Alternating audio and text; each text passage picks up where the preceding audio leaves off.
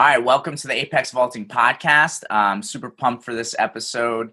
Um, this is episode 91. We have Colin uh, on, on the podcast with us. Uh, I actually did your podcast, um, Innovators Anonymous, which is awesome uh, for anybody out there that's listening to Apex Vaulting Podcast. Check out his podcast. I, I really like it. You have a lot of different types of people on there, and you put out a lot of good information. I, I feel like you know you've had episodes about like just athletes talking about how they've made it like what what got them to be successful and then you cover all kinds of slew of topics. And then i, I really like also that you do a good job of covering track. I feel like there's not enough people that do a good job uh, covering track. And before we get into the meat of this podcast uh, just for everybody out there you know, you can follow us on the Real Apex Vaulting on Instagram. Um, we're Apex Vaulting on Facebook and Twitter. And if you like this podcast, uh, please subscribe to our YouTube channel. It's just Apex Vaulting, or uh, subscribe to us on iTunes, which again, it's the Apex Vaulting podcast.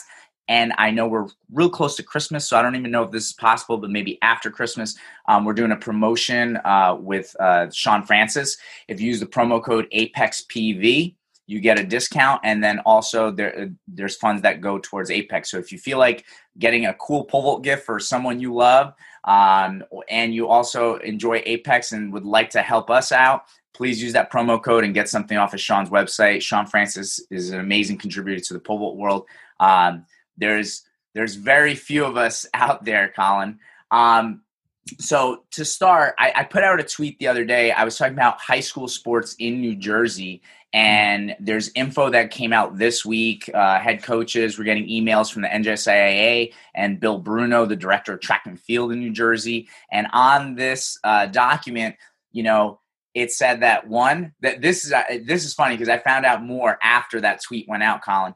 Mm. Uh, one, they didn't really put out much information on how they're going to run the distance races. It sounds like the distance races are going to go status quo, like pre-COVID. Yeah. But the sprints, you have to run a lane apart. Apparently, that makes it safe. Um, and there's not going to be any pole vault or high jump. Um, and and the the language on the email was like, well, we can't disinfect the mats after each attempt because uh, it will void the warranty. Uh, one, as one coach said to me, he goes, I didn't know there was a warranty on the mats to begin with.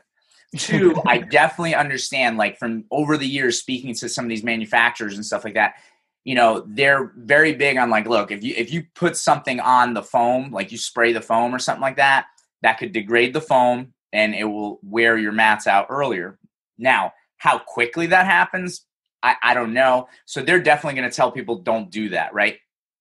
But i also don't understand why you even have to spray down the mats um, you know, we, we know now that like the surface contact stuff is not really a big deal. So I don't know if that's such a big issue. And then on top of it, in my tweet, I put, well, basketball is going to play, football is going to play. It's also looking very, very, uh, very, very close that wrestling will be allowed in New Jersey. So you're going to allow wrestling, but you can't have pole vaulters pole vault.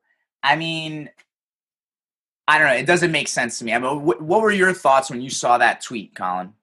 Yeah, it uh, it's it's strange to me um because for, for, me big big things consistency um i know we were talking yeah. chatting before um i i personally i from the science that i've seen it looks like the the surface contact might not be you know what it what we thought it was in the beginning. I right uh, honestly, I'm not a medical professional, so I want to make sure people know. Uh, just based off what I've read, it looks right. like that's not a yeah. it looks like it's right. not a thing. But I, yeah. I, I think if we go back to March, you know, it's like I remember people who were like literally leaving their groceries outside for like 12 hours or something. You know what I mean? Like they were trying not to yeah. like bring stuff in the house, and people were like wiping everything down. You know, and then we got to a point where it's like, okay, this is probably not how people are getting it. You know, so it's like you know times have changed uh, but continue. I cut I cut you off.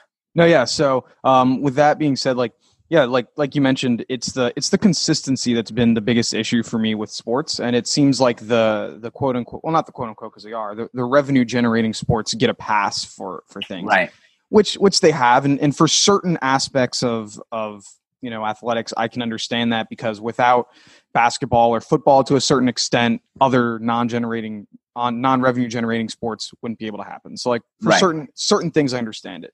For this is like where i don't i don't i don't get it uh, especially when it comes to an individual event. Like, because then I just just now thought of, well, if we're not going to have anything that has you know close contact, because you want to avoid that, okay. Right. Well, then we would also probably have to get rid of long jump and triple jump because you're jumping into sand. And what if you? I mean, you got Well- your body, you're laying in sand around, jumping Yeah, well, around. so just not- just so you know, I, I don't know if you know, but in Jersey, the the thing is in indoors they don't have at states they don't have long jump and triple jump anyway because the facility Really? that they've been using uh, for states um, is the Toms River Bubble, and the way they have the long jump on that track, it goes across the track. So you'd have to run that before. So we traditionally haven't even had those two. oh events wow, During an, yeah, I mean, like, listen, that, that's even that's a different thing. Yeah, that's another topic you know but but actually it'll tie into something that we're going towards because uh, like we talked about before the episode it's like we're not trying to have an episode talking about coronavirus right like we're trying to talk about okay how are these decisions being made and you brought up something like okay yes i totally get it especially in division one ncaa sports because my tweet was about new jersey high school sports so i'm not even Yeah. talking about what's going on at private gyms or clubs or, or at the college level this is new jersey high school sports and here's the thing yes, in D1, football and basketball make huge money. And like you said, that supports the whole the, the whole athletic uh, program across the board.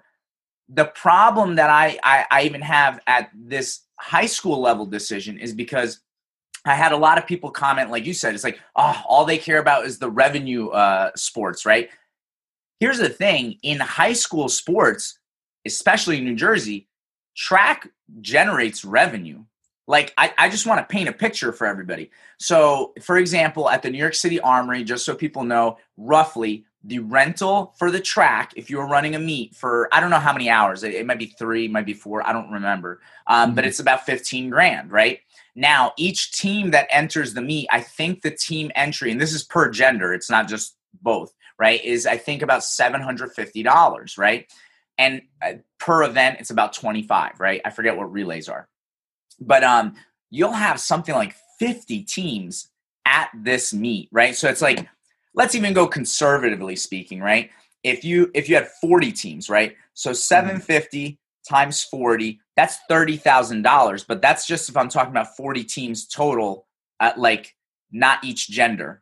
We can double that if we have each and most of the gender. meets are both yeah male and female. Yeah, yeah, yeah, right, right. Yeah. And and so the thing is, and and you know, so a lot of money comes into these meets. Never mind also the spectator fees. Like when you go to Toms River Bubble, obviously the state is running that. I don't know what they pay the Toms River uh, district to use that facility, but they there's a payment going out there. Obviously, you have to pay for officials. I get that, and I've always been big because a few years back there was an article about the NJSAA and they're like not being transparent enough about the money because as you can imagine Colin there's a lot of cash right? Like when the parents are paying $10 for the entry that's cash. Where's that cash going? Cash is harder to track right?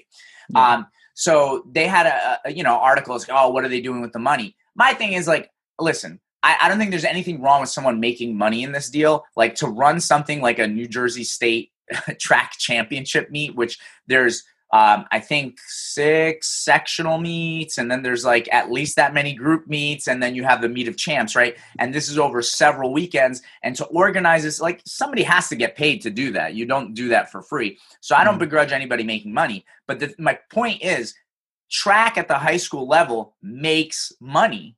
So why are these decisions being made? Like, right? Like your argument at the Division One level, I totally get it. You know, I understand it. But why is this decision ma- being made at the high school level?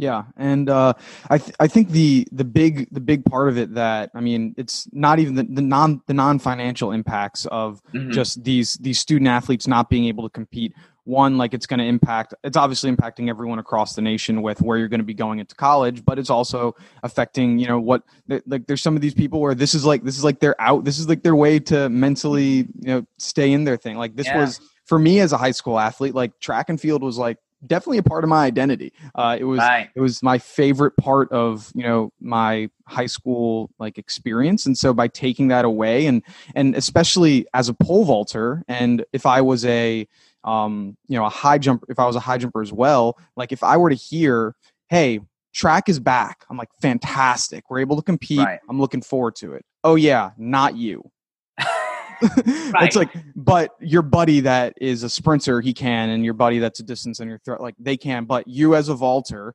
you're gonna have to do individual meets uh like uh you know three mile three hours away and pay for it on your own dime but you can't do it like regular high school. I'd be like right.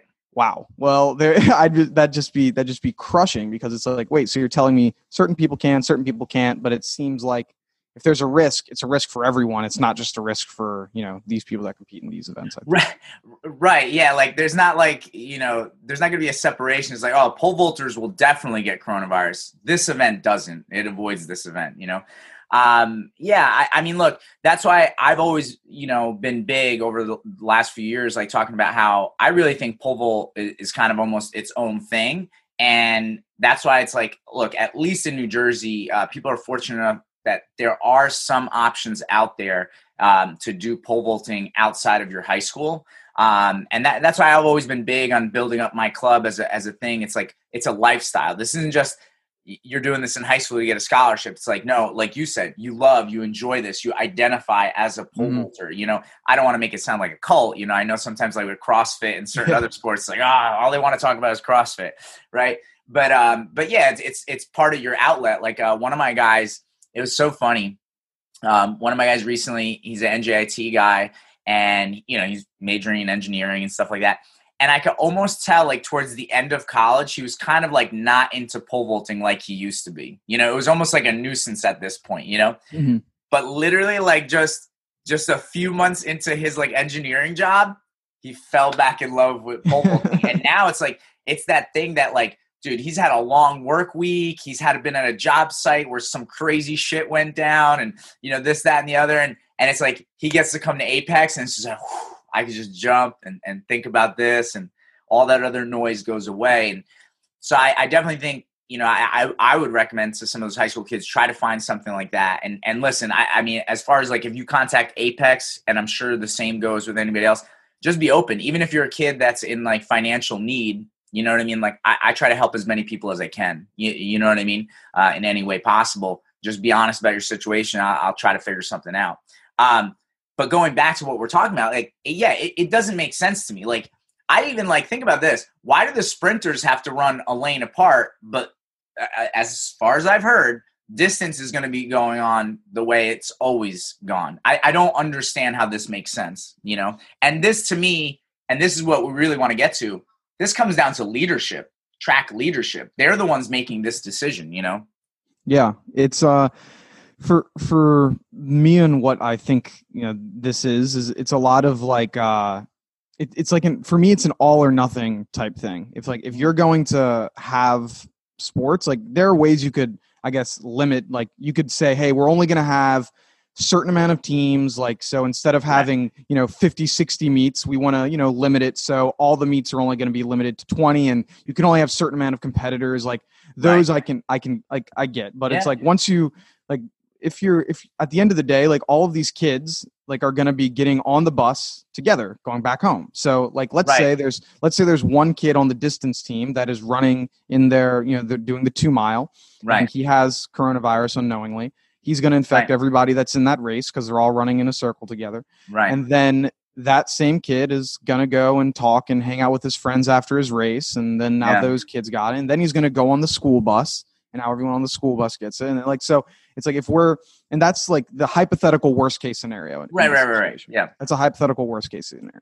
So if you're okay with, with that, that then right. you should also be okay with pole vaulters where there's only one person on a runway. like it's like right. pole vaulting. It's pole vaulting and high jump are the most socially distant track and field events there are. That and the throws. You can't get more socially distanced. You right. can't be within six feet of someone. Yeah, I mean, so. Con- yeah, you could literally set it up where it's like, okay, like you don't allow the kids to sit close together and this and that or have like pods like teammates can sit together and then the next you know whatever. But it, yeah like you said it's like they're going on the runway one at a time. You you can do this. You can find a way.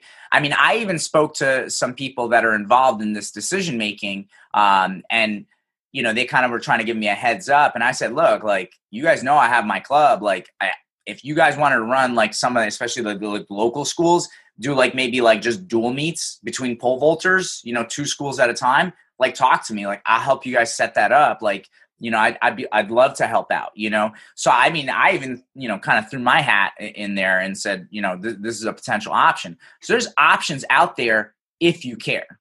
Now, here's my thing. And, and I, we started talking about this the other day is I, I think one of my issues with track, you know, is that the leadership tends to be very heavy on the distance side.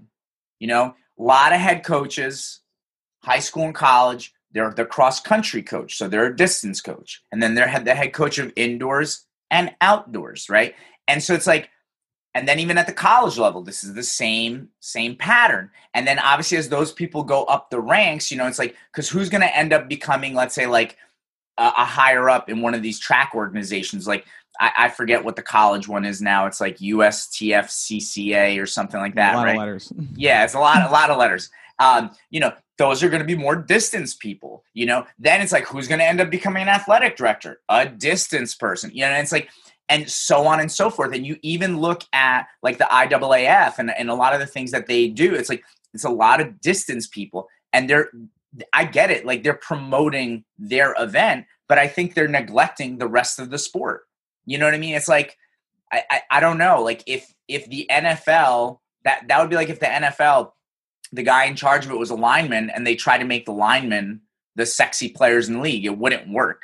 It wouldn't work. You can't ignore the wide receivers and the quarterbacks. You know what I mean? Yeah, and and for for people that you know even aren't too familiar with with this situation, you can see it on a on any track and field page or any track and field meet.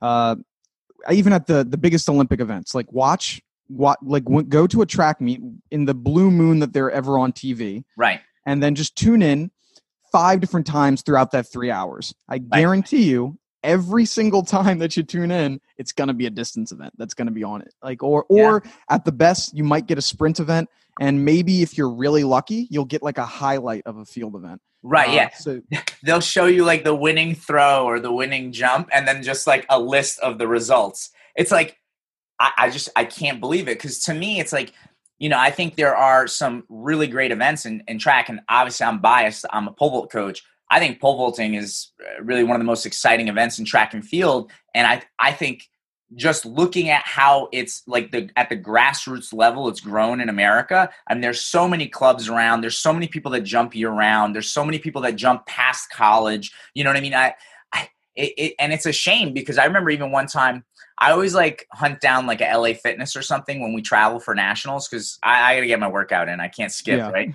so I the one time I I was wearing like a track shirt and I, I'm benching and dude, this tall blonde beautiful but super jacked woman like oh my god she was like uh, she looked like she could be uh, starring in one of the wonder woman movies as one of yeah. those amazonian uh, warriors and she sees my track shirt. She walks over. She's like, "Oh my god, you, you do track?" I'm like, "Oh, actually, I'm a coach."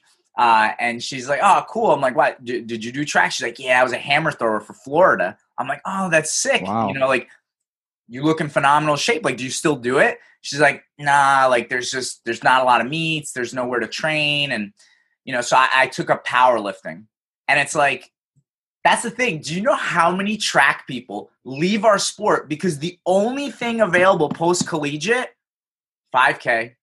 Go always find a 5K. You can mm-hmm. always find something like that, but you can't find anything for the other events, you know?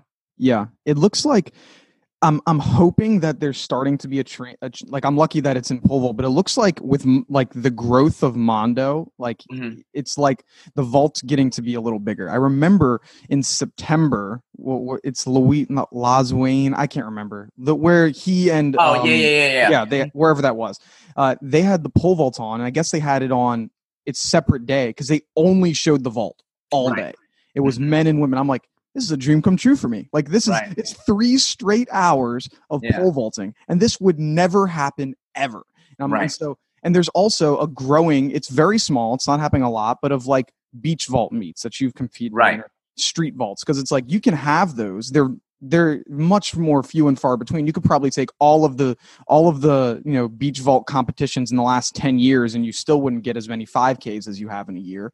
But it's like it's still I'm I'm liking that we're getting a little bit more, but like mm-hmm. you said, unless you're you know one of those top super athletes it's it's hard to make a living in anything other than distance unless you're you know one of those olympic level guys. Well right and and just to speak more on that you know it's, it's interesting that you brought that up. At at ramapo college where i coach uh, it's a division three uh, we had a kid that he broke the indoor uh, indoor mile record for division three. He broke the four minute mile and um, i think that kid was getting like 20 or 30 grand a year right out of college to keep running.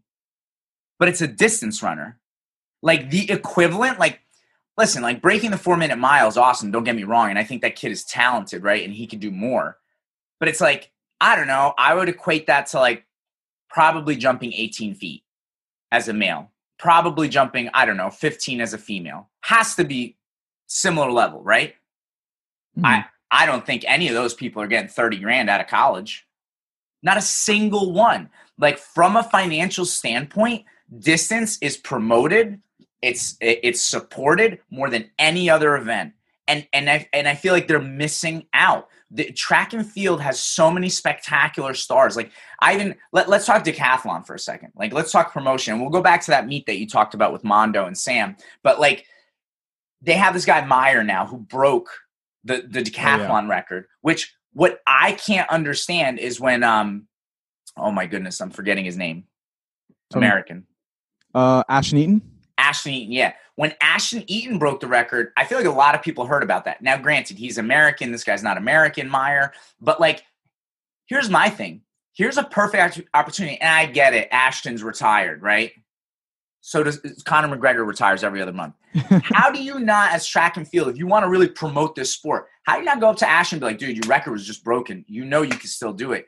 We want a head to head, or maybe you make a field of like small field, like five guys, right? Like these are five. You could, dude, you could even go back. You know what I'm saying? Like you can grab a Trey Hardee even or a Bryan Clay if you wanted, if you thought if they were in close enough shape, you know, and just get this collection of guys and be like, this is a collection of the best in the last 10 years. Who's gonna come out on top? And you you you don't have any other events going on. It's just the decathlon and spotlight these guys. I mean, you could generate a buzz. You would get enough people watching that. You know what I mean? I, I mean, heck, we, we just saw um, how much money did Mike Tyson and Roy Jones Jr. make? Too much. And, wait, uh, yeah, I agree. too much. It, they, they make too much money because because for me, if you're an actual boxing fan, that was not a good night of fighting. You know what I mean? Yeah. Like if you if you had nostalgia and you love Mike, I get it. But it's like if you actually want to see a fight, you know what I mean? It's like, oh my god, like I'll tell you what, that was that no comparison to Tyson Fury and Wilder, those two fights. That that's professional boxing, you know. But anyway, going back to what I'm saying is like they have to promote it in that way, and they have to like something track always avoids. They they never want like they just want okay, this is the world record holder. He or she is the best. Period. Yeah, but it's more complicated than that. I mean, Colin, I know you follow lots of sports. You're not just in the track bubble. You know, this is why it's so hard to pick an MVP at the yeah. end of the season in any other sport, right? Because you can't just look at numbers. There's more to it than that. Like, sure, Mayer just, you know, he's he's broken Ashton Eaton's record. But I don't know what happens when they go head to head.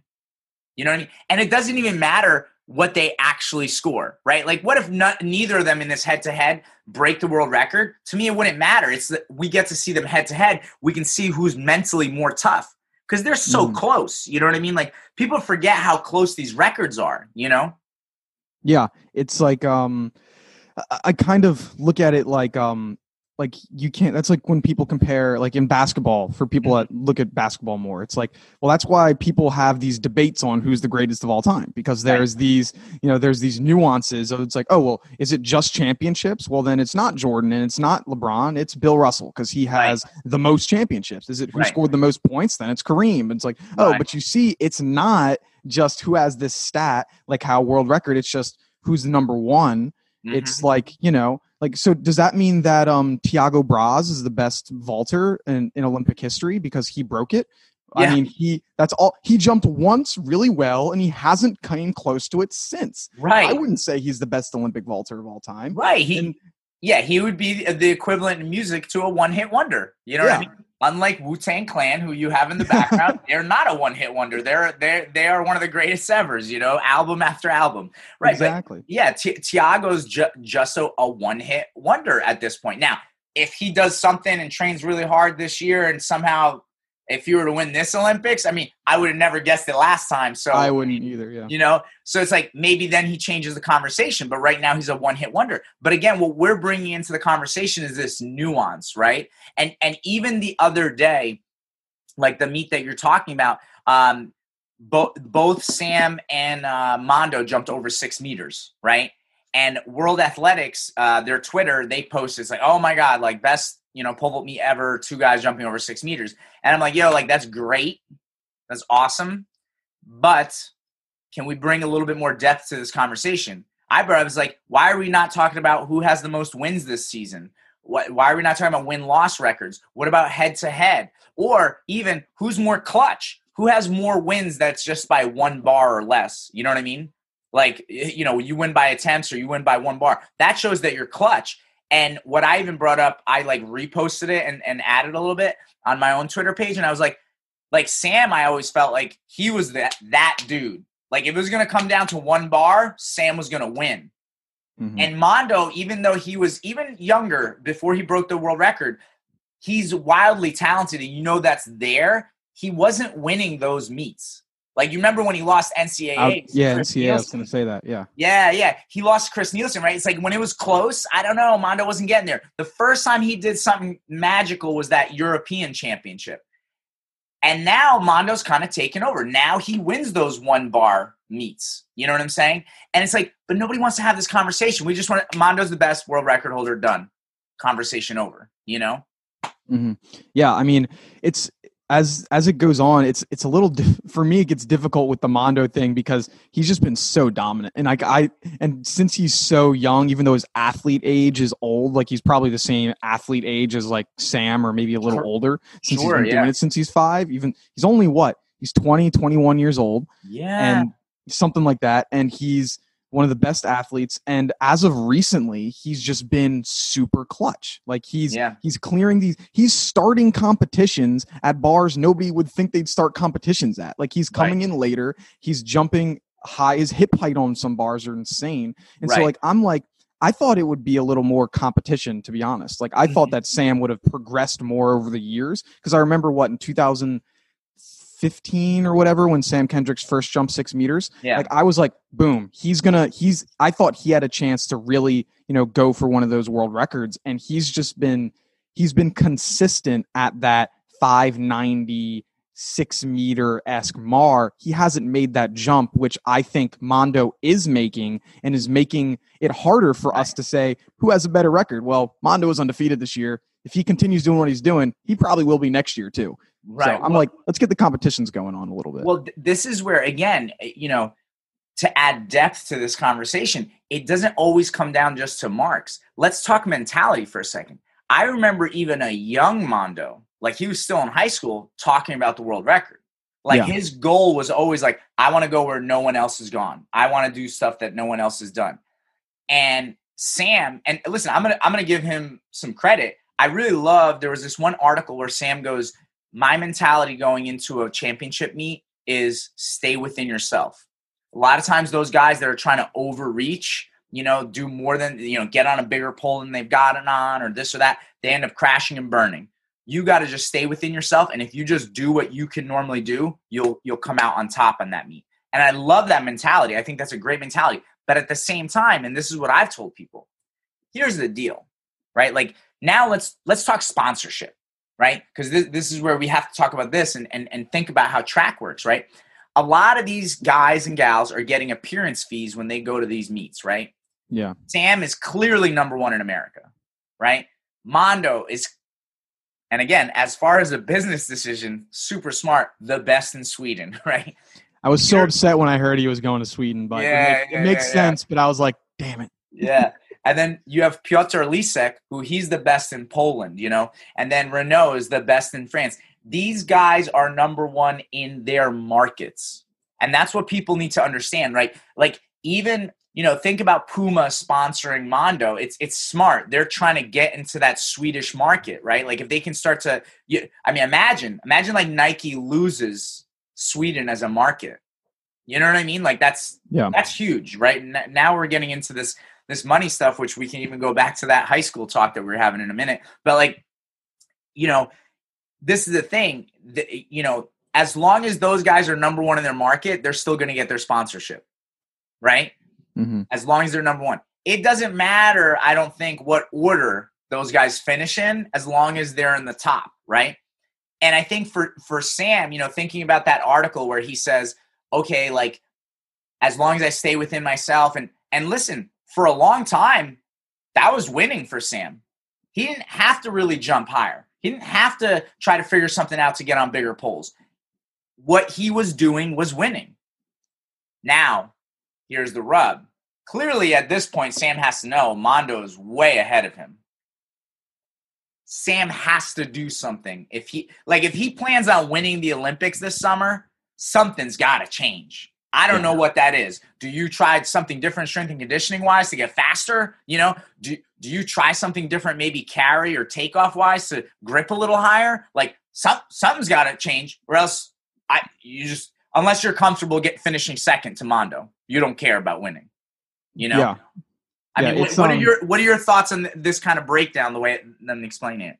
Yeah, I I've always had an issue just with like rivalry wise. Like I wish that that was like a thing. Like uh, I know we I I I'm thinking of it like it doesn't have to be Lakers, Celtics, or it doesn't have to be. Yeah, we don't need to see a fist fight at the meet. we don't need to see that stuff. But like, there, I'm even looking at individual sports that have better rivalries than ours.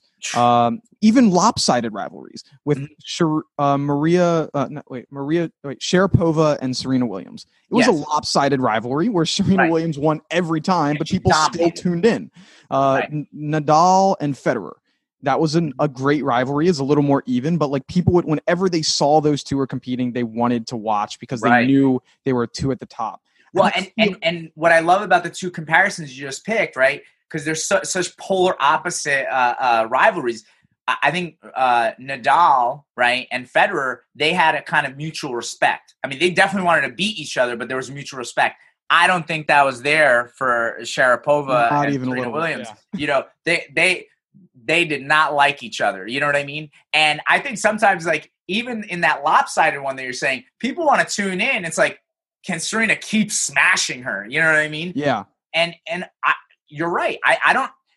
If you are talking about promotion, right? Like we talked about promotion before. How do you not promote these rivalries? How do you yeah. not promote this? It's like Sam had the upper hand for a couple of years, and now Mondo, the young buck, is not the young buck now. Now he's the man, you know, in the sport something that I really I love that they did and I hope that they learn from something they did well was this year's like that garden classic thing they did mm-hmm. with the men and the women. I think yeah. that was perfect cuz you're taking the three biggest names in your sport right. and you're having them go head to head to head and competing and you're making it an event. Like you're making right. like it's an actual competition. It's like how they have the golf thing with Tiger Woods and Phil Mickelson and it's the top guys. Like it's the same thing you're doing it with pole vault. I think that they can like that's a great premise you need to just tweak it a little bit and like make that your event make that your tyson versus you know what would be my biggest tweak what i would make you announce it i'd love it i yeah, I'd you know, sign me up. Yeah, because I think you would be critical. I think you would talk about the stats. You would talk about what's going on in the meet, and and you you would you would lay it out there. I think sometimes uh, track, like you said, why why don't we have those rivalries? Well, I guess people are too worried about being nice. You know what I mean? It's like, but the job of an announcer is not to be nice. Uh, the job of an announcer or commentator is to give people information, give people information and enlighten them to things that maybe they can't see. Like, in fact, I, I couldn't believe how quickly the commentator was okay with a tie. Like I, I just couldn't believe that. He's like, yeah, that, that's okay. It's a tie. Yeah. You know, and it's like, and but what I loved was you see Mondo in the background. Mondo he's like, go again. Yeah, I, am gonna take another jump. I'm not tying. Like, let's go. You know. Mm-hmm. So it, it's funny because I think I think there are rivalries in our sport. They just don't allow us to see them. We don't hear the honest truth. I remember hearing from a professional, uh, right, um, off podcast talking about this. I was like, man, it shocked me when Mondo won Euro champs and Renaud finished third to see Renaud just run over and hug him. And I was like, what? You just lost. You just got spanked, dude. Like, he like Renaud jumped uh, 595, which was really good for him that year. That was, I would say, Renaud's best effort that year, and he really laid yeah. it all on line. And you still got spanked, not just by one person, but by two. And you're over there hugging people. I I don't know about you, Colin, but I would be flipping out. I would have flipped a bench. I would have threw my pole into the you know into yeah. the turf. You know, whatever. I would have been angry. And and this is what this professional athlete said to me. They said, "No, no, no he ran over to hug him because he still wants to be in that photo. You know what I mean? He he wants to take some shine and make sure that people know he's still in the scene. Which I would also argue, if you flipped a bench and threw your poles into the turf, I think that would that, that would have made more news. but you know what I mean? It's like I, I so there, there are rivalries here, but I think things are being portrayed a certain way, and I what I don't get is it's clearly not working. You know what I mean? I remember being um, I was on a phone call with another professional athlete, and they were talking about when last uh, fall there was a big meeting with a lot of the Diamond League athletes, and they were talking about like numbers are going down. You know, they're not getting the attendance they used to. Well, I mean, Colin, if, if you were training for a season and you're starting to grip lower, starting to get on smaller poles, I mean, you know you have to make a change, right? Yeah. Yeah.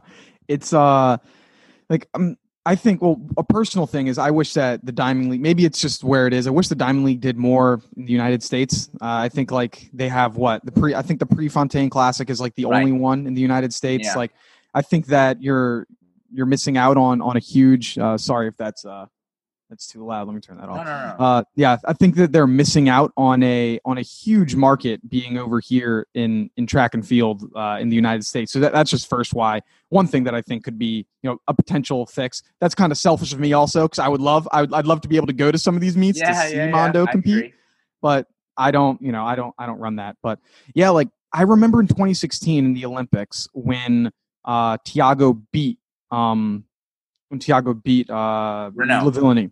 Yeah. He was pissed. like because yeah. first he just beat the record. He broke the record a sec like a sec. So right. he's like, good, won the Olympics. I'm the only pole vaulter to ever go back to back in the pole vault for the Olympics. Yeah. I am the guy. I'd be yeah. feeling really great too. Yeah. And then Thiago beats him and he's just like and he leaves. He doesn't. He doesn't congratulate him. No, yeah. We, when they had the medal stand, he didn't even go with the flag. He just stood like he was upset. Yeah. Do you think that would have happened if that was Mondo right now this year? I don't know. Well, so th- that's an interesting thing too, and and just the way you laid that all out. I, I think what happened to Renaud is like he let his guard down you know, he thought the competition was over because he had a very, very good attempt at 603 on a first attempt. They just nudged it off, and that left the door open for Thiago. And then Thiago clears on, on his second attempt, and which was his third and final attempt, yeah. right? Because he passed. But mm-hmm. like, I think that's what happened. He thought he won. He he he's like, dude, there's no way this guy's clearing this bar. There's just is not a chance.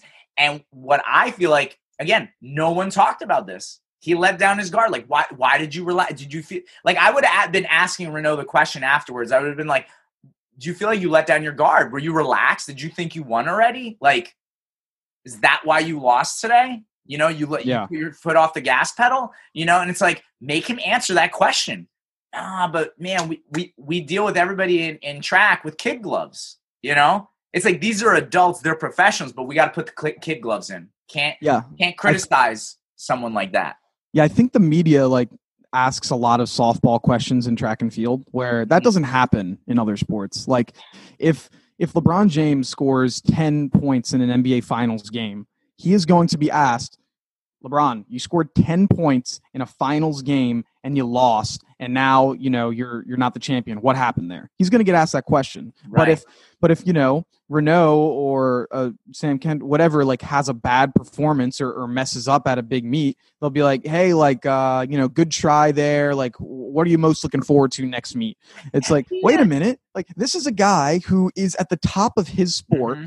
At, he's a world record holder, or if not Renaud, it, you know, the the general yeah, yeah. like theme goes along. Right. You're not asking him, "Hey, why did you bail on your third attempt knowing that you needed to win otherwise this other guy would beat you like what happened Like, yeah, like, or, or even like, wh- why did you have an off day today? Like, did something Yeah. happen this week? Are you injured? Did you not train hard enough? Did you go out last night? Like, what's what's the deal? Like, so this is not not normal. You know what I mean? Like, yeah. th- th- you don't you don't get those questions. And and heck, I think the going out thing. I mean, I don't know what you've heard through the grapevine, but it's like you know, over the years, I've heard like the pole vaulters, uh, you know, tend to enjoy themselves sometimes, and it's like, and and here's my thing as a fan, right? It's like, all right, like like you talked about, it's like.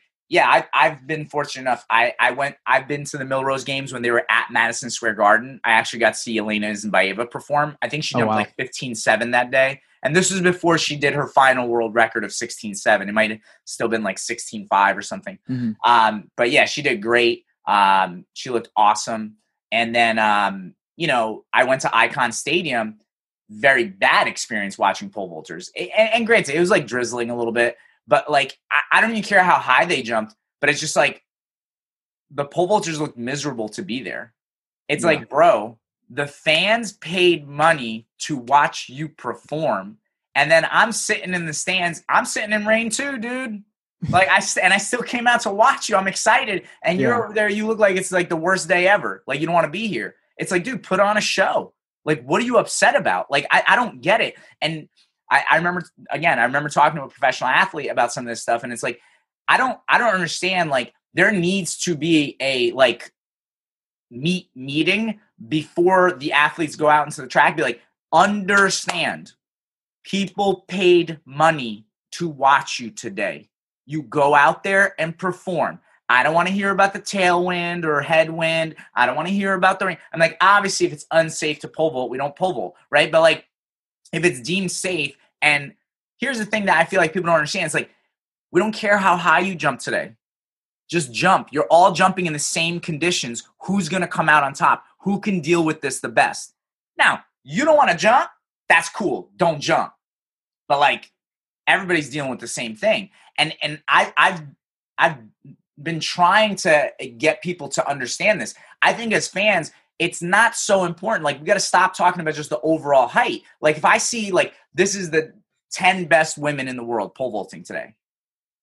I don't care if the winning height is 15, but what I do care about is seeing people that are intense and going after it. Because I don't know about you, but like just looking at the results and like I was at that Icahn Stadium meet, which it was a Diamond League meet, uh, by the way, because Icahn used to host them, but they stopped obviously.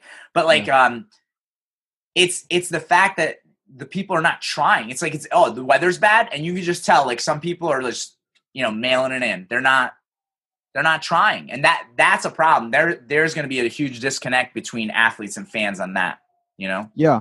For for me, um, so like I think there's different. There's obviously different levels of fans. Like there are different levels of fans in every sport. Like Sure. so for me personally, like I'm I love getting into the numbers and seeing. Oh, let's see. Oh, oh like Mondo jumped six meters and he jumped five fifty nine. Like I like I like knowing the winning heights and what people did. But for the for the most part, like you just want to for the people that is like the average track fan, which is Right. still knows a lot about the sport. It's like, or if you want to get new fans, you just want to see a good competition. Like Right. like personally, like yeah, I would love to see three vaulters jump over six meters. Yeah. Uh, like Um, I would love to see that. But like if you're there, if the, for the fan that is new, this is their first time watching, they want to see a guy that's like, hey, let's get the clap going, let's get Right. it going, and then let's run and jump. And even if I clear my opening bar on my first or third attempt, I want to go. I want to see that person like going, like getting excited, and I want to hear Yeah. the announcer saying, you know, that was a great jump. Like he's doing well. This guy might, you know, he might win the competition because this other guy looked flat in warm ups. Like I want to hear that as a new fan. Like as a you know they you don't need to know oh this was the the highest overall jump of all time like in Right. basketball like oh this is the most point like the most assist ever given like Well, and great and, to know but not need to know and then you can also add more nuance, right, and more complexity. So even for the fan that is all about stats and, and really breaking it down, you might well, you know, it's like, let's say as an example, like, oh, well, Mondo only jumped, you know, 585 at X meet. Oh, but that was like in a bad weather condition, very high winds or, or rain. And it's like, and then it's like, okay, well, yeah, he jumped 585 that meet, but this other dude whose lifetime best is only 597, he actually jumped 592 that day. And so it's like right now, if the weather and the way the weather's looking this week, it Yeah. looks like another bad weather meet. Who's going to come out on top? Is Mondo going to be able to deal better with the the conditions or is this other guy who did better in bad weather earlier in the season going to win and so like that adds some more depth to, to, our conversation like i even i think about um gosh uh which was the london olympics was that 2008 2012 2012 yeah. that was the one that jen suhr won and it's like mm-hmm. you know I don't even care that Jen didn't jump super high. I think the winning height was 15.7. But what was amazing was it was bad weather and she was able to deal with it. She came out on top. And, and I'm pretty sure then uh, Silva from Cuba came in second, and then uh, Yelena got bronze, which Yelena was bad weather. I don't know what the heck the problem was, but she, maybe she just wasn't into it. I, I had no idea. But she obviously didn't deal with the, the situation as well. And and here's Jen, who, in my opinion, right, like although you know she didn't jump as high as Isinbayeva, um, you know I think Jen is one of the toughest vaulters ever. You know what I mean? Like when you think about the training where like Rick would wake her up at like five o'clock in the morning or something, mm-hmm. and they, would be training in like. I remember seeing those videos that she made yeah. like a long time ago. Yeah, yeah, like Rick really developed that mental toughness in her. You know what I mean? Uh, so I, I, you know, it's like these are conversations that we have. It's like okay, like Elaine is the world record holder, but who's the most mentally tough vaulter? Jen. Like that, yeah. I, I would almost argue that Jen is the most mentally tough vaulter on the women's side ever, way ahead than yes, Yelena Isinbayeva is the world record by Mark. You know what I mean? Um, so it's like th- these are conversations that that can be had, and we can kind of talk about. It's like okay, like well, what you know, what is going on, and break it down even more. You know? Yeah like i something that that that just brought up in in my head or like there's two different vaulters there's the vaulter that's like the screw it i can vault with give me a pole give me mm-hmm. shoes it can be raining headwind it doesn't matter yeah. just brute force you can do what you want. I like to think that's like matt ludwig. When he won yeah. the national championship it was bad weather. It wasn't great. I remember actually ha- interviewed him and he said that he rolled his ankle five days earlier yeah his, yeah his ankle blew up this huge. And like then there's people like me. I was a pole vaulting diva. I was the people yeah. that you hated to coach because if there was a little bit of rain or if you get a crosswind, uh, if my shoes weren't tied tight enough, yeah. I'm like, I can't do this. flapped its wings on the other side of the track. yep, I'm done. And I was, I'd admit that. I would admit yeah. that. Like, I was a pole vaulting diva. Situations had to be perfect. That's why I liked indoor so much more than outdoor because right. there's no, there's no rain. And so it's like, yeah. those are things that you can have. Be like, hey, like, yeah, Mondo's the the world record holder but he historically has done really bad when it's a headwind. And we have a mm-hmm. really big headwind today. Hey, Sam Kendricks historically really great going into headwind, even though its PR's lower. We could see an upset here today, guys. Like right. those are things that you could know, or like it's and it doesn't take that much like research. Like there's you see it on ESPN all the time. Like they have crazy stats like oh this guy when he eats a chicken sandwich for lunch on a thursday and he walks onto the court with his right foot he scores a triple double every time. Like we have we already have those. Just do it in pole vaulting. Right. Well and again i think the other issue it, it goes back to what where we kind of started with this is when the majority of your leadership is distance and they don't understand don't the other events. They don't even un- like listen i i would i love some distance runners but I like the distance runners like David Goggins, who's an ultra marathoner, who was a Navy SEAL, who yeah. that guy is as hard as it gets. Like tough, tough dude, right? But that guy does a lot of strength training too. You know, I, I think you even look at the distance community in track and field. I mean, like they still, I don't think understand strength and conditioning that well. you know what I mean? And so now you look at these other events like sprinters, like throwers, like pole vaulters, where it's at a different level. They're doing a different thing and they just don't understand those communities. And I don't even think they understand the psychology of those communities. Like, I don't know that a distance uh, uh, uh guy can understand a person like Christian Cantwell, who used to throw the shot for the US. I mean, this was like a bear of a human being, and he was he was going to bite your head off if you said something wrong uh, to him. You know, um, I think I heard a story uh, from that was from I don't know if I heard it Jeff Hartwig saying it at like either Reno or something, or somebody telling me that Jeff Hartwig said it. But um, at, at USA's one year, I mean, think about this. At USA's, um, Christian Cantwell goes to sit in the stands, but it was like in a roped off VIP area, which was empty. No one mm-hmm. bought the seats, you know. And Christian Cantwell takes a seat, and like a security guy comes up to him and is like, uh, "Sir, you have to move. This is for VIPs only."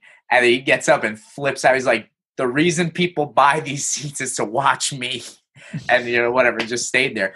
But it's like there's a disconnect between the distance community and I think a lot of these other communities. And there needs to be someone that that can be a go between. And then even when they set up, you know, commentators or whatever for the meets, they need people that actually understand the event and are going to be unbiased. Like this is real, real old school, but I think it still makes sense today.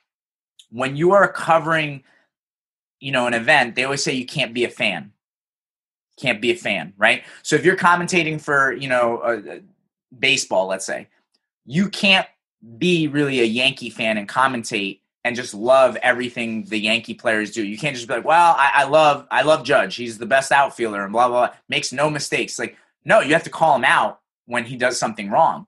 And I think yeah. the problem with track commentating is they they're too buddy buddy with all the athletes. Like we don't want to make anybody look bad. It's it's like in track again track promotion they think anything negative is bad, but it's not. You you have to have positive and negative in commentating and in coverage in order to create a buzz and get people to tune in and want to watch. You know what I mean? Like like listen like imagine you found out it's like one of the top pole vaulters was like a party animal and didn't train hard. It's like, how long can this guy keep this going? He's winning, but this isn't, you know, this is not going to work out. He's going to, yeah. I'm telling you, someone's training hard. They're going to catch up to, like, they would think, oh, that's negative. We don't want anybody to know that about our guy. And it's like, no, that's okay. This is going to get people to tune in. And some people are going to love him because of the partying, and some people are going to hate him for the partying. But either way, they're going to tune in. They're going to want to watch, mm-hmm. you know? So yeah, I, I, think it's the same reason. I mean, you can look at it. It's the same reason that some of these, like, I think of them as like the talking head sports shows, like Undisputed and, you know, the right. Colin Cowherd show or Max Kellerman. Like, it's the reason that they're so popular and like they can do these shows for four hours a day yeah. every single day it's because they're giving their opinion whether it's good or bad on the subject now i, I think that they embellish obviously on uh, yes. on some of their beliefs for you know in order to you know drum off some some controversy and make it entertaining but right. controversy is what makes things interesting like if you if you don't have any rivalries or if you don't have any you know anything you know interesting to watch like it's like eh, no one's gonna want to no one's gonna want to see it it's a it's a small example but i can remember back to high school like i had this like little rivalry with this other guy that went to a, a mm-hmm. local high school and and all of my friends on the team and a lot of my friends that weren't on the team like knew i didn't like this yeah. guy right and so when we competed and we had our dual meet everyone watched. Like, yeah. Like, uh, of course, everyone's 50 people on the team. Yeah, yeah, yeah. But like, people were like, I want to watch this. They never watched any of my other meets. Like, they were too right. busy doing other stuff. And so it's like, because you know that there's this tension. Right. Because like, you know that there's this.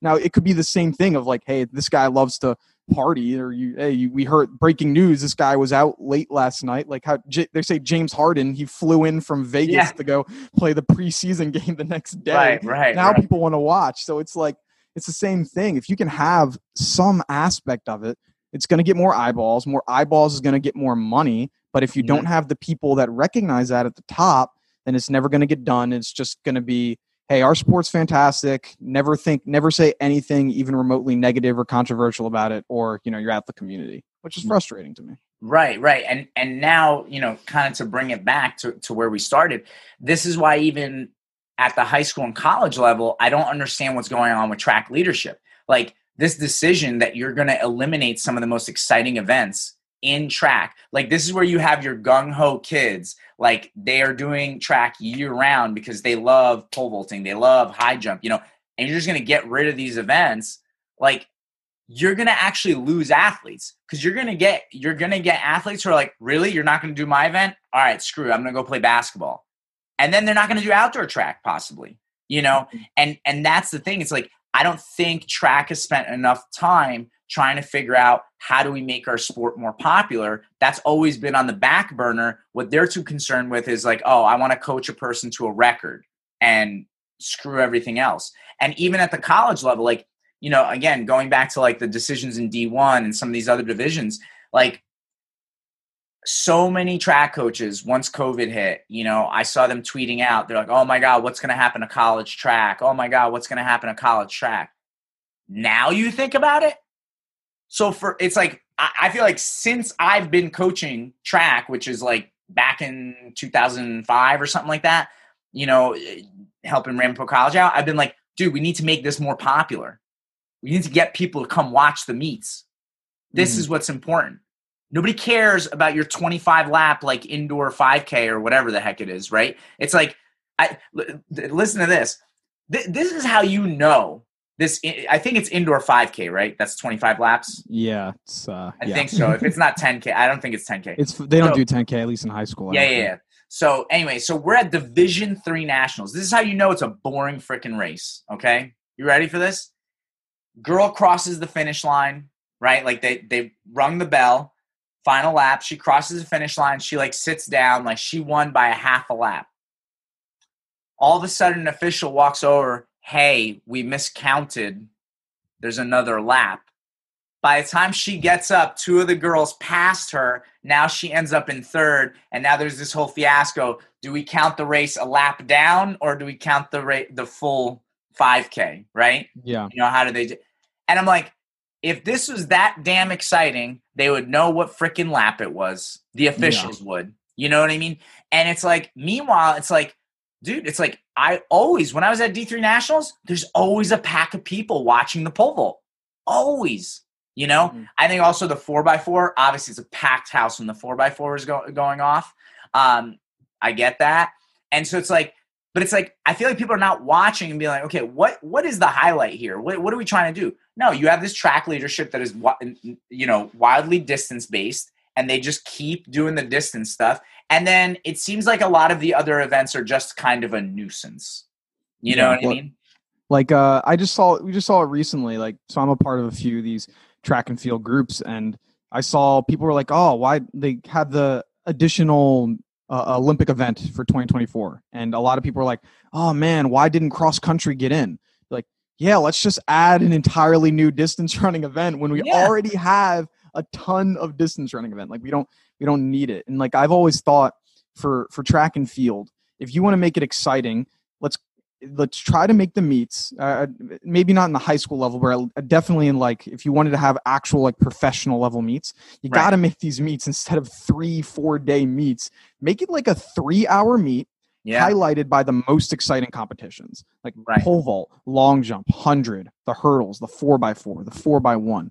The meets that the events that people want to see. Yeah, yeah, yeah. Where the pole vault's one of those because it's yeah. it's interesting. Like whether I was right. a fan of it or not, I or whether I was a vaulter or not, I'd say seeing a human fly 20 feet in the air. Yeah. That's cool. But it's like, hey, no, we have to respect that we have to have the 10K going off and it's and running, you know, 20 laps. And I'm like, Sure, I get it, but people are on, people will start. They'll watch the first two laps. You'll leave, get some food, yeah. and come back, watch the last two laps, and you're just you're just really watching the, a mile at that point. So why don't we yeah. just cut the filler of the the first twenty laps and just have the mile when people actually want right. to see what's going on? But hey, you got to make it make sure everyone's happy. I guess. No, I know, and and um, I'm sure you remember. Again, I think it was last fall. Diamond League announced it was going to cut four events. I think it was oh, uh, triple jump steeplechase, and was it the 200? And yeah, I, can't I, can't remember, fourth. I feel like it was a throw. I don't know which throw. It wasn't a dis. It wasn't. And and and to me, steeple steeplechase is the most exciting of the distance events. Bingo, bingo. But but here, here's the thing, and I I explained this to someone. I was like, but think about it. The distance leadership. All right, we got to cut four events. They know they've got to cut one distance, Otherwise, all the other event groups are going to be like, screw you. Like, you know? Yeah. So they had to put a sacrificial lamb out there and, and, eliminate one.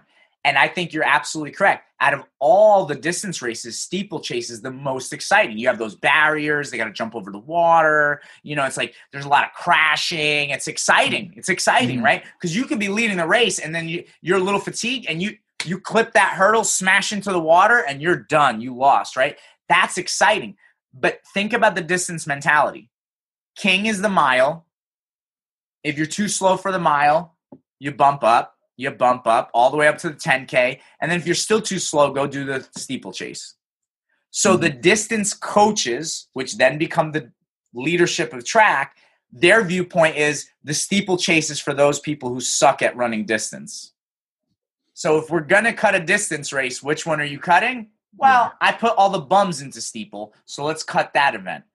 And it's like, no wonder they did that. This is not like I don't think I'm way off base with this either when you think about this this decision making. Which again, going back to my high school situation in New Jersey, this is why they cut the events that they cut because again, going back to the finances. Let's let's go a little bit deeper on the meet finance, right? Now I, I went over you know how much a, a, rental is at the armory you know and I and I talked about you know 750 a team but here's the other thing too most track meets it doesn't matter high school college post collegiate the entries are roughly $25 do you agree I I'm I, I wasn't a coach, but I would so I would assume so. But yeah, yeah, yeah. yeah they're they're roughly twenty five dollars. Mm-hmm. It's rare that it's higher than that, right? Maybe 30, 40 bucks tops, right?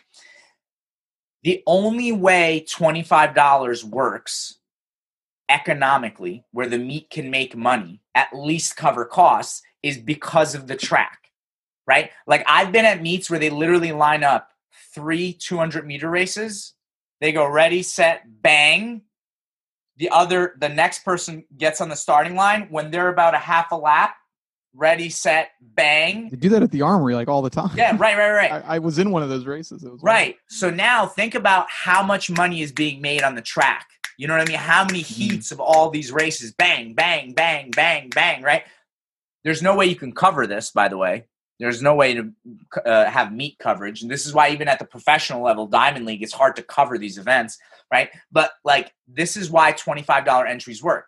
Now, let's think about like running a CrossFit event or running something like a Spartan race, those entries are roughly 50 to $100 because you have limited number of people that can compete. I mean, the Spartan races can be huge, but CrossFit events, you can only have a limited number of people. They know in order to make it uh, viable economically, you have to charge 50 to $100. But you've gotten track people used to paying $25, and that's good enough, right? Because on the track, the thing is, you do you cannot make a field event economically viable because you can't have that many entries. I mean, think about it. 40 people even in the pole vault, that's a pretty big meet. It's going to take a long time, right? Yeah. At $25 a head, you're not making a lot of money, right? Um, I'm terrible at math. I'm just using a calculator. That's that's not right. Yeah, a thousand dollars. You made a thousand dollars at forty dollars a person, or uh, twenty five dollars a person uh, with forty entries, right? Mm-hmm. So it's like you can't you can't make money like that.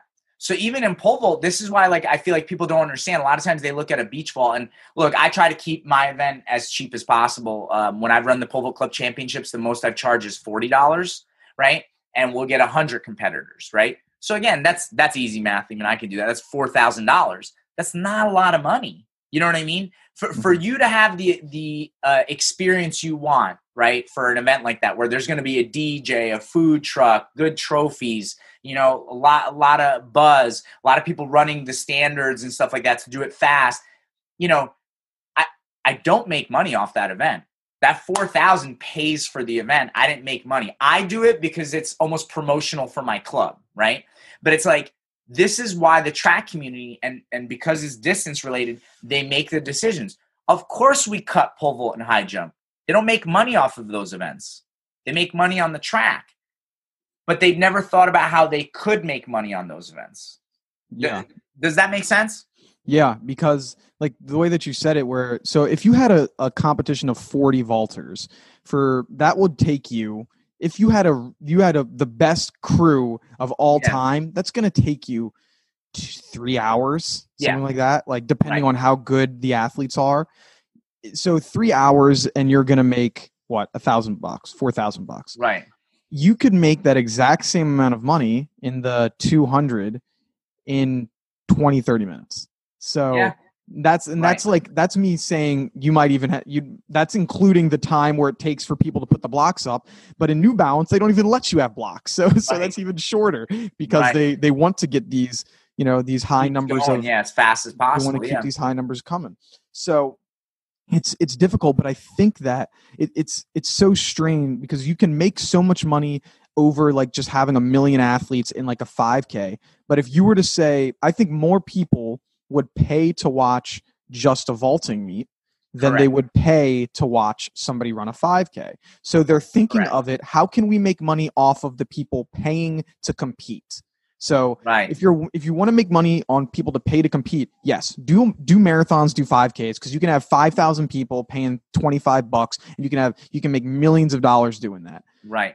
But like why don't we think of it the way that literally every other sport is done? Like yes. basketball doesn't think well man i got to make sure that uh, you know these college players are going to be well it's going they pay 20 bucks to come here but no think of it as the people that want to pay to watch. Like right. hey i want to pay to watch these athletes compete and so they're going to instead instead of it just being their family members let's try to get people that are outside of their immediate circle and are fans of the sport not just fans of the competitors. And that's where i think it gets hard or the people a, competing. That's where it gets hard to do. Huge, huge disconnect. Right. So, so this, again, the leadership of track and field is not thinking about that. They're not like, hey, how do we, how do we fill the armory with fans yeah. to watch these? Not just parents, right? Fans, yeah. fans, right? And and think about it. Even at the Division three level, like I know at Ramapo, you know, I don't know what the basketball players do. I don't know if like they're really like talking to as many people on campus as they can and tr- trying to invite them to games but like they'll, they'll pack the the small stands. You know, I mean, there's obviously it's not like Madison Square Garden. I, I, don't know what the capacity is, like a couple thousand maybe, but yeah. like um, they'll pack the stands for these Ramapo College Division three basketball games. People will come out and watch. I'm sure it was the same at your college, you know, and it's like, and yet track at zero level almost can pack the stands because they've never thought how do we get people to watch this sport how do mm-hmm. you know? And and then it's like, this is what I love. I always try to explain this to people. I think Nike, as an example, Nike overpays individual athletes in track, but underpays to sponsor the sport. Meaning, think about this Nike will pay like a LeBron James, I don't know, $100 million or whatever, right? He's a Nike guy. I would argue they underpay LeBron. Having LeBron gives you so much, right? Like so many people are gonna buy Nikes because LeBron is sponsored by them, right? Yeah. Or like, oh my God, like if you think about Kobe or Michael Jordan, right? Having those, they couldn't have, they couldn't have paid them enough. You know what I'm saying? Because they're they're making so much money because of those yeah. guys, right? I would argue that Nike probably doesn't need to pay Sam Kendricks whatever they pay him, right? Question mark. I know it's under a million, right? So anyway, so they pay him that. I don't think he's worth that because how many Americans know who Sam Kendricks is? Not a lot, right? Uh, if right. you're with even within the sport, no, like, right? within track and field, you have to. Oh yeah, I, fans. Colin, this is the thing, and I try to talk about professional athletes as often as possible in my club. Like I'll show videos and break down the technique, yeah. and we'll talk about it. And be like, you want to do what this guy's doing, you don't want to do what that guy's doing, right? But like, there's so many people like I'd be like, hey, who knows who Sam Kendricks is? And there, there'll still be people in my club like, I don't, I don't know who that is, right? But here's why they'll overpay a Sam Kendricks and they'll overpay X, Y, and Z track athletes because now, probably for less than what they pay LeBron alone, they actually own the track and field marketplace. Now they could put a nice poster in Footlocker that has a bunch of Olympic athletes on it and be like Team USA. And now mm-hmm. soccer mom walks in. She's like, "Well, I, you know, I want to start working out this week. I need to buy running sneakers. Oh, look, the poster. You know, okay, I'll buy Nikes."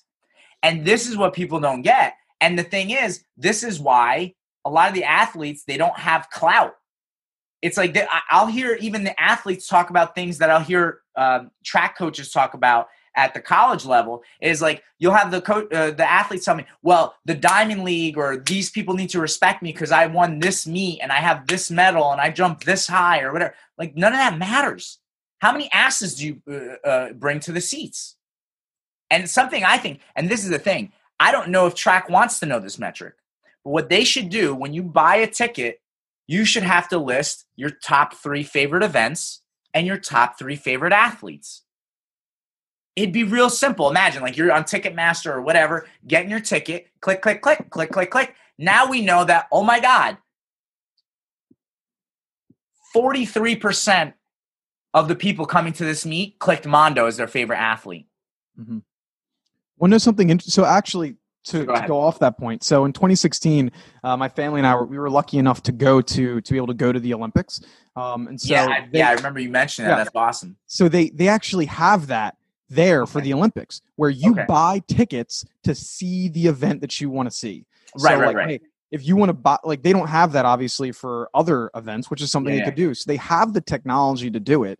But right. unless it's the Olympics, I don't know if it's the same for other. But you, but you don't pick the athlete; you're just picking the event. Yeah, yeah. Right? In that, you pick the you pick it, and they have the pricing diff, like difference based off of the event that you want to see, and so and how popular you, that event is. Yeah, yeah. So like if you bought the hundred meter package, it's going to cost more than if you bought the shot put package or it's going to cost more than you know the xyz package so they they have that so they have the ability to do the numbers and you could be able to translate that into other meets that you already have because you have the systems in place you could add the extra of you know who's your top three athletes or, or whatever you wanted to do but yeah you could do that and then you would be able to know hey these are where we want to this is where we want to put our focus for the next you know the next few years because these three athletes are popping every meet they're in everyone wants to see them and it would right. help the athletes because then they'll know man everyone wants to see me i'm jacking up my appearance fees because everyone wants to right. see it or, or whatever yeah. it is so it's like that's why I think they should do it. One that I've, I've been so frustrated with, and I don't know why people don't do it, or why don't we have signature spikes? Like I like I was yeah. I, when I was a when I was an athlete, I was like, wait, I see Renaud. He has his own logo for Jordan, the own like the air like pole vault, yeah, the air yeah, pole vault logo. I'm like, why can't you like I have to search the if I go to Footlocker, I might be lucky if they have a track spike. I have to buy my shoes online. So it's not like you have to buy real estate in these things. It's like, why don't you have these shoes so then you could see, oh, this guy's wearing the, you know, the Mondos. This guy's wearing the Sam Kendricks. These guys wearing the, you know, whatever. Yeah, like, it's it's so simple. Like dude, I even think about the pole manufacturers. Could you imagine there was like a Mondo series pole? Yeah. It doesn't even have to be different. It's just wrapped different. You know what I'm yeah, saying? Like he uses that yellow pole, so why don't you make yeah. that the Mondo, the signature Mondo, the yellow, yeah, the yellow yeah, wrap? Yeah, like. the, the, signature Mondo wrap. And and then something I've thought about even for a lot of these like uh, athletes, like it requires them to put a little bit of work in, but like, dude, like how come none of them have a t-shirt? Can you get a T-shirt for any of these guys? Like, I don't know about it at the meets. I don't know if the Diamond League sells them or something like that or whatever. But it's like, dude, if I if I was an 18 plus guy or a 15 plus girl, like I would just make a T-shirt. Just make a T-shirt. Like that's it. Like, you know, just yeah. get a great pic of you jumping and whatever, and you know, your maybe your signature, like you said, you know, across it or something like that. It's like you gotta like people gotta start hyping themselves up. And something that I so again when I run my meet, um, I do charge ten dollars for spectators, right? And I take that spectator money and both meets, I've given all that money back to the winners of the men's and women's open pole vault, right? Mm-hmm. And my thought process is like, well, you know, the more spectators, you know, the more money that the, they can win, right? But if we're really being honest, who are my spectators at the meet? Who do you think, Colin? Yeah, you're getting probably a lot of moms and dads and yeah, they're, they're like coming that. to watch their kids jump. They're not coming yeah. to watch the guy jump 17, right? Yeah and and the thing that i think even the athletes just like the track leadership is like they they're so disconnected from the fans they're so disconnected of what's actually popular what could be popular right it, it's kind of like again you have the wu-tang uh, flag in the background so it makes me think about music it's like if you're going to be a music producer you kind of have to have like a, little bit instinct for like what's hot you know what i'm saying like this is hot people are to like this same thing. You, they have to have a connection. Be like, okay, what do fans like? Like I even think about it. It's like I don't understand how track hasn't created a playoff system where like you know you trim it down and then we get to like these like championship meets. You know, it's like okay, you got to be top three or top six to move on to the next week. You got to be again, and then we have this final championship meet, right? Because if you want you want the honest truth. The reason track doesn't do that because they don't want one of their golden athletes to no height or you know get disqualified in the early rounds, which that just creates more buzz and creates more opportunities for for other big names to be created. But anyway, I digress. So it's like even even the athletes themselves, I think they're disconnected with the fact that it's like if you want to make more money, you need to have more fans. The more fans you have, the more money you can make. Right? So it's like if I'm if I'm a pole vault and and I, and I, I remember having Chase Brandon on it and, and talking about this. This is before he retired. Uh, again, what people don't get, like you said, most people are so they would be early on casual fans of an event. They don't need to see someone break a world record to be oohing and eyeing. You, you and I both know, Colin, you see anyone, male or female, jump over like 15, 16 feet, that's, already freaking awesome, yeah. right? So now if you're like that 18 foot guy and you're starting to get a lot of fans and you know you start to build relationships with different pole vault clubs, this and that, they can then run a meet where if there's enough people that will pay to come watch you, maybe just 10 and and again, you talk to the club owners, right? Like I, I would do this for someone. It's like, all right, we're to charge $10 or $20, whatever we think will get the most people in. And then we can split this, you know, we, we can talk about the percentages. So now you go in there right off the bat, you're going to get a split of everything that comes in. Plus we take the rest of that money and we add some more prize money on top of it. Right. And it's like, are we talking about millions of dollars? No. But you know what? You might make a thousand dollars in a weekend. Is that terrible? You know what I mean? For some of these mm-hmm. people that are jumping 18, 15 feet, you know, on, on each gender, it's like, that's a pretty good weekend, I think, you know? Yeah. I think that we, it's, it's that second level of of marketing and that second level of fandom where you get your your very first level which is like the athletes their close friends and their family members and i think that right. i think track does pretty well of being able to get those people to watch where right if if I'm competing, my mom tra- my mom and dad traveled to every event. It didn't matter if the if it was free for them to watch. It didn't matter if it was hey, you need to pay 30 bucks to get in this place. Yeah. Like they were traveling to meets and a lot of family members do, especially yeah. if it's local high school college. Right. We don't do very well of getting that next level of fandom. Like right. where hey, there were people from like when I when we when my school um, Mount St. Mary's made we had our conference championship for basketball Mm-hmm. And so ev- the entire stadium was packed. Like it's a it was a, a, a it was a fair sized gym for a you know a small school. It was yeah. sold out. Everyone was there.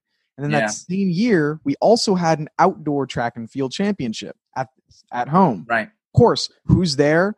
My two or three friends that support me, my mom and dad, my grandmother, and that's it. Like no, like yeah. no one else is like it's it's a wide open facility because we do well of getting those people to meets.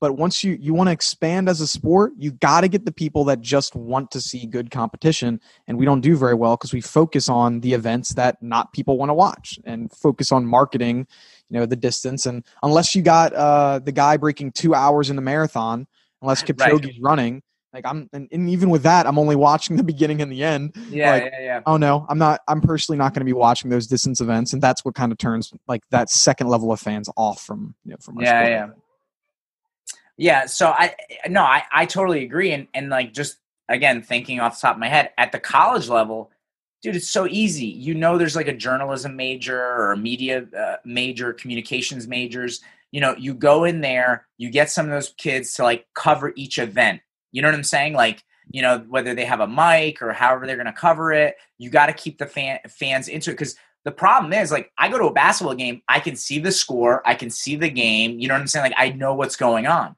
You go to a track meet, you have no idea. Like people are standing even watching the pole vault. They're like, "What's the bar at? Who's in the lead?" We don't even have a like a scoreboard. You know what I mean? And it's like these things were never developed because a lot of our track leadership never thought about it. I, love. Um, I've had Jason Church on the podcast. He's a, um, a head coach at Southern Regional, and he he actually coached a Division two national champ uh, in the women's pole vault, and even had a, a woman uh, qualify for the 2000 Olympic trials. Great coach, and he actually comes from a great track family. His his father Ed Church was longtime head coach at Hackensack High School. He had a guy qualify um, for the Olympic trials in the decathlon, and just a great like like in Bergen County, Ed Church is one of the historic names of track and field. And I, I love what he said. As an American, right? Like we're in America, you want to grab more fans. You stop talking about everything in metric. Like you, they Americans don't know what those numbers mean. And and I remember Jason telling me his dad was like at a Diamond League meet or something back in the day, and he's like, "Why is this not in standard?" Nobody in the stands knows what these things mean. Like five meters was five meters, right? Like you and I both know that because we're in the pole vault community. So it's like, okay, 16, four and a quarter or whatever, right? Yeah. But it's like you want to use numbers that people will understand. And and we don't we don't do that enough, you know? Yeah, like uh, I remember transitioning from high school to college. Just like as an athlete, I was like, "Crap, what's going on?" Like I was like, and that's that. I kind of like I liked it selfishly because I was like, "Oh, well, I don't know what the bar's at, so I can't freak out that it's like you know only two inches below my PR because Yeah, you know yeah, the yeah. metric system and whatever." But as a fan, like unless unless you know what those unless you're in the the biz at least in the united states you're not going to get that like you're just not going Right. to know hey when somebody throws 22 meters i don't know how far is that uh, it's like oh it's actually 70 feet i don't know 77 feet i have no idea i'll just make Yeah. that up it might not even be close to that Right. That's Yeah. I, dude, I'm lost in the throws. If I watch a throws me and they're saying metric, I'm like, I don't know what this means. I'm, I'm constantly, I have like the conversion calculator on my phone Yeah. and I'm like converting. i know meters from four to six and Yeah. then i know meters from 100 or from like 50 to like uh, like 1600 like Yeah. anything in between that no idea and i'm in the sport Right. so just imagine the people that are watching. Like they Yeah, know yeah. 400 meters is the length of a track, or at least most people if you're watching track and field. Right. Right. Right. And then that's about it. It's like 100 meters, 400 meters, and then okay, you lost me after that. Yeah, yeah, yeah, a hundred percent. Um, yeah, I, I don't know. So, I, I guess uh, to to wrap things up, Mm-hmm. I mean, again, I just I don't understand why track leadership sometimes makes the decisions they make. I, I do think, and maybe I'm wrong, and and literally when I post this on Twitter, I'm gonna tag like NJSIAA, I'm gonna tag World Athletics, IAAF, Mhm. maybe someone from there will watch this but like I, I don't know if it's just because they come from a distance background and they just care about distance you know what i mean but even oh this another thing someone dm'd me today and they were like oh you know bronco like i just want to let you know they're going to allow gymnastics in new jersey so you're going to allow gymnastics where everybody's touching apparatuses or landing on this and that and but pole Mhm. vault can't happen and it's like again so it's like I don't know that this was mandated, let's say, from someone in the state who generalizes in all the sports, or the no, this was clearly a track decision camp, yeah. that they're like, okay, this is how we're going to do it in a safe way. We're going to eliminate these events. And it's like these events did not have to be eliminated. They they could stand. And you know what I really love about this podcast, uh, you know, is that I think we covered the gamut of how this track leadership has a poor, you know, uh, impact on our entire sport from high school, college, and even professionally. And there has to be a mentality shift. Like people have to think about it in a, in a different way. Yeah, to me it feels like uh it's like an out of fate an out of sight, out of mind is how all non-distant events are like treated a little bit where it's like yeah, I mean, I don't, you know, you don't deal with the pole vaulters. We're already kind of seen as those weirdos anyway. And so even though it's like the one that's the one of the most exciting events, you know, we're kind of pushed off to the side.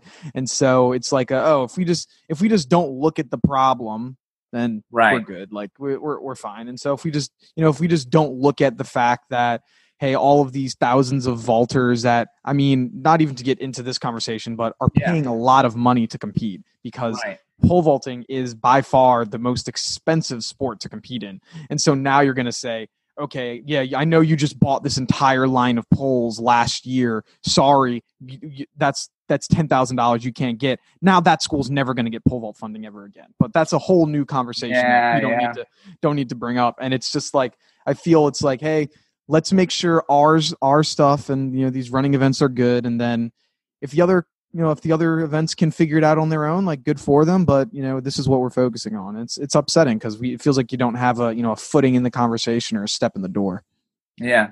No, well, look, I'm sure we'll do plenty more podcast episodes Yeah. together in the future. Um, this one is one of my favorites of all time.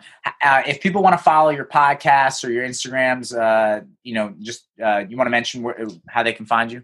yeah so uh we have two different shows. The one that uh, yeah, Bronco is on, Innovators Anonymous, just finished up season one. Uh, just this awesome. past December, we're going to be starting up season two in 2021.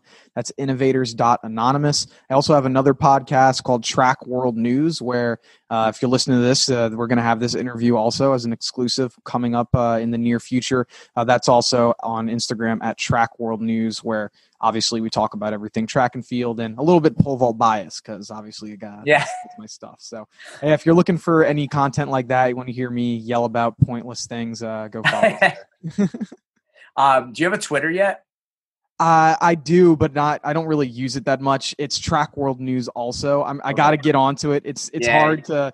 I'm trying to. I'm trying to get onto it, but yeah. I, I kind of like just use Twitter to like post like, "Hey, this is up."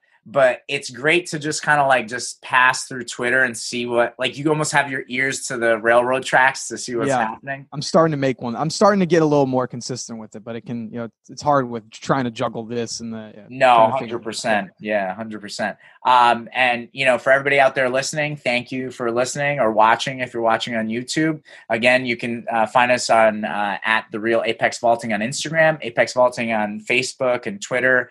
Um, and if you like the episode, please subscribe on YouTube or iTunes. And if you have any comments or questions, as always, uh, just email us at apexvaulting at gmail.com. Hope you enjoyed it.